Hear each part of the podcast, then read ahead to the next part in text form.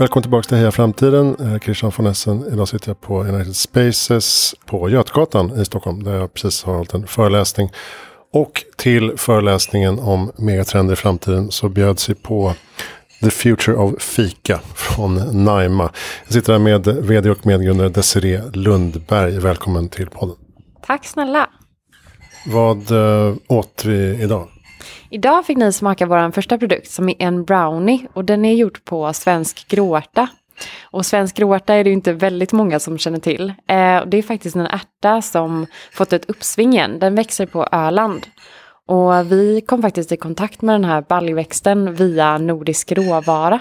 Som är ett bondekooperativ då som har tagit tillbaka baljväxter. Och det är ju otroligt näringsrikt. Och sen är då brownien absolut inte bara gjord på gråärta. utan den har åtta andra hela ingredienser. Och fokuset liksom för framtidens fika är eh, näringsrik mat. Och att ta tillbaka fika liksom, stunden till att göra den näringsrik. Var kommer eh, namnet Naima ifrån?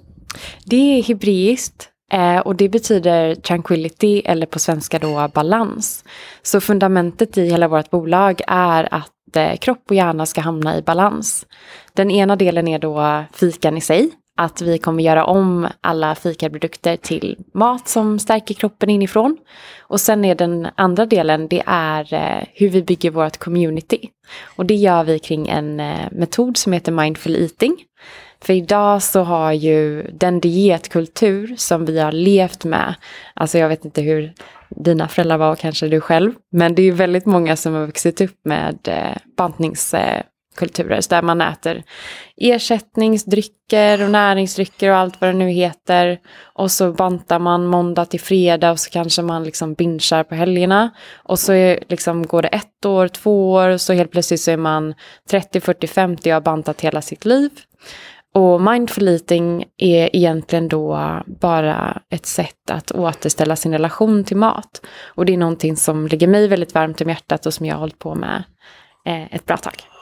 Okay. Och vad finns det för fler produkter i pipen då? Om du säger att alla produkter i det svenska fikabordet ska bli eh, hållbara och eh, eh nyttiga. Eh, våran näst påtänkta produkt är en cheesecake.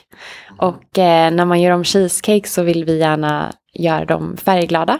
Eftersom att ögat, eh, ja men historiskt sett har ju ögat letat efter färg eftersom att det är där alla antioxidanter finns. Så tanken är då att vi gör kanske en cheesecake på blå spirulina. Eh, och det, spirulina för er som inte vet, är en alg. Så den kommer från havet. Och sen en, eh, en annan alg som är orange. Och sen eh, även då en rosa cheesecake på pitaya. Och sen så vill vi göra en kanelbulle, vi vill göra kokosbollar och vi vill göra allt som finns på det, men som du sa, på det svenska fikabordet. Fast man gör om det då med näringsrika ingredienser. Du sa också att ni tillsätter eh, extra saker. Ja, och det är adaptogener. Um, adaptogener är växter och svamp som har lärt sig att anpassa sig till sin miljö.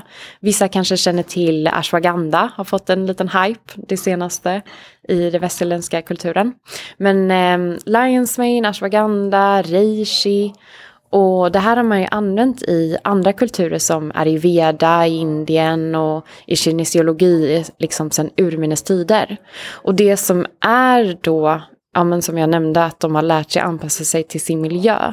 När man konsumerar de här så får de kroppen att bli mer stresstålig. Vilket kan behövas i det stressiga klimatet vi lever i. Hittills i alla fall så vänder ni er främst till företag och eh, företagsfika och konferenser och sånt där. Hur, hur eh, landar ni just eh, det beslutet? Ja, men det är nog just för att eh, vi fikar så otroligt mycket på kontor. Jag tror vi fikar i snitt två gånger om dagen. Eh, och med tanke på att på ja, men, i dagens högteknologiska samhälle där vi ska hålla fokus minst åtta timmar varje dag. Ibland sitter vi på konferenser, vi kanske sitter back-to-back -back i möten och det har vi ju lärt oss verkligen under covid. Då kan man inte äta, eller man kan, men att då äta en kanelbulle till konferensen eller till mötet, det gör att du får det här liksom, sockerpåslaget och insulinpåslaget så att du blir pigg eh, fort, men du blir också extremt trött efteråt. Så att då erbjuda ett alternativ till de traditionella traditionella fikaprodukterna på eh, arbetsplatsen kändes bara givet. Och precis som du nämnde förut, jag tycker det är, vi omdefinierar ju fikan. Så man skulle kunna se det här tillfället på arbetsplatsen då när man kommer in till mötesrummet som ett sätt att bara stärka sina medarbetare. Och så lite som en, eh, eh en, en prestationsprodukt. Mm. Ja, precis. Ja, det är det det ska vara egentligen. Ja. Um, och du kommer från El Taco Truck tidigare. Mm. Uh, vad tar du med dig i, därifrån då nu när ni ska skala upp det här? Gud vilken bra fråga. Eh, ja, men det jag bär med mig främst från Taco Truck är deras varumärke. Eh, att de har varit otroligt duktiga på att bygga ett eh, starkt varumärke. Och att eh, de har gasat i en kategori som inte heller har utvecklats på väldigt länge. Och gjort om den till en växtbaserad sådan. Uh, att det behövs väldigt mycket innovation i det svenska matsystemet. Vi behöver göra bättre produkter uh, som är bra för den mänskliga kroppen, uh, för hjärnan och för miljön såklart också. Mm. och nu håller ni på, du sprang runt här fram och tillbaka och har investerarsamtal. Vad, vad är ni ska ta in för kapital? Ja, men så vi reser ju en pre-seed-runda nu. Eh, och det är egentligen för att vi ska kunna ta fram den här produktportföljen som vi pratar om. Så där har vi ju två fabriker som står redo att skala upp. Så nu vill vi ha med oss änglar på resan som kan hjälpa oss att ta oss till en sidrunda med ett VC-bolag sen i nästa steg. Häftigt. Ja, du nämnde innan här vi började att um du var intresserad av systemperspektivet på mat och livsmedel. Vad ser du för ljuspunkter där? Vad är det som håller på att hända tycker du? Jag tror att lite som du var inne på tidigare också, att det börjar hända saker nu i alla hörn. Att eh, inte bara liksom livsmedelsindustrin har vaknat till liv lite och vill Alltså ICA, Coop och Axfood gör ju faktiskt fantastiska grejer. Axfood med Torsåker gård driver jättemycket projekt.